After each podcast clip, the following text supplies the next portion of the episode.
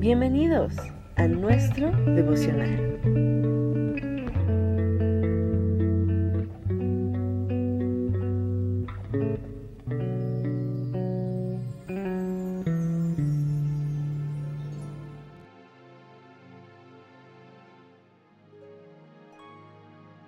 Bendiciones para todos. El día de hoy les quiero compartir un mensaje que le estoy titulando Somos más que vencedores.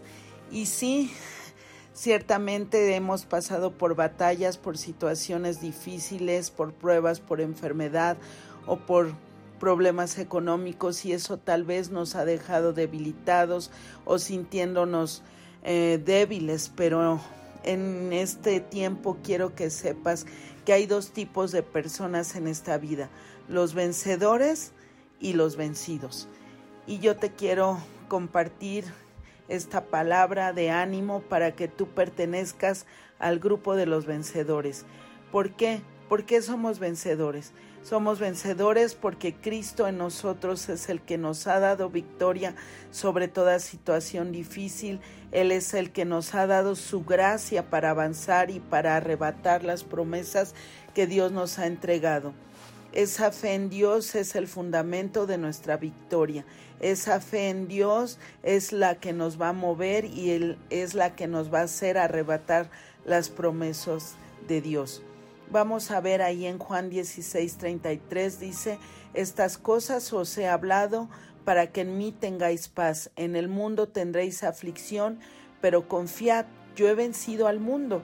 ¿Qué quiere decir esto?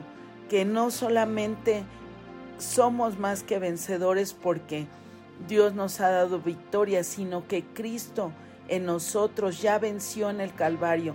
Él le dio el último golpe al, al enemigo con su resurrección. Y en este tiempo Él te está diciendo, no temas, fortalécete en mí, confía en mí, depende de mí en tus pruebas, en tus necesidades. Las personas vencidas pues se rinden al sentirse sin fuerzas, pero esas personas no somos nosotros, nosotros somos los vencedores, que a pesar de sentir que ya no puedes, a pesar de sentir que, que ya no puedes seguir luchando, tienes una actitud de fe y eso hace que seas valiente y que enfrentes la batalla, que enfrentes las circunstancias, las pruebas, las necesidades. Tienes que seguir adelante hasta llegar a la meta. Es el tiempo de que aprendamos que esa actitud de vencedor que Dios le dio al apóstol Pablo es la misma actitud que tenemos que nosotros tener. Ahí en 2 de Corintios 4:9 dice el apóstol Pablo, perseguidos mas no desamparados, derribados pero no destruidos. Pablo estaba expresando ese sentimiento de decir, estoy perdiendo las fuerzas, pero no me rindo, estoy perdiendo la, la, salud, pero sigo luchando, sigo hasta el fin. Este es el tiempo de tu victoria, este es el tiempo de la gracia de Cristo en ti, de que el Señor te diga en tu debilidad yo soy fuerte, en tu debilidad yo me estoy fortaleciendo.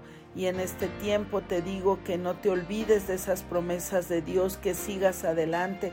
Tal vez el Señor te ha hecho un llamado, tal vez el Señor te está diciendo tienes que cumplir un llamado, abrir una obra, cumplir un llamado, ser un ministro de, de alabanza, cumplir un llamado y de ir y predicar a la gente, de sacar a las gentes de las cárceles, a los perdidos llevarlos a salvación. Este es una, un, tiempo en que Dios está haciendo un llamado para ti y tienes que escoger ser vencedor aún en medio de problemas, de necesidades. Tal vez haya una barrera, unas murallas gigantes que estén queriendo impedir tu avance, pero en este tiempo toma esa fe, arrebata las promesas de Dios, no te dejes engañar porque muchas veces el enemigo te dice tú no puedes, pero todo lo podemos en Cristo que nos fortaleza. No te rindas, sigue luchando, avanza, sé valiente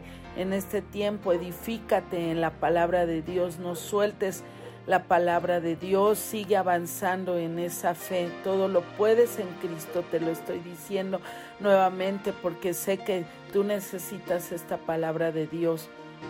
Y cada vez que el Señor ve esa debilidad, Él te dice que la victoria es tuya, porque en, la debilidad su gracia se perfecciona.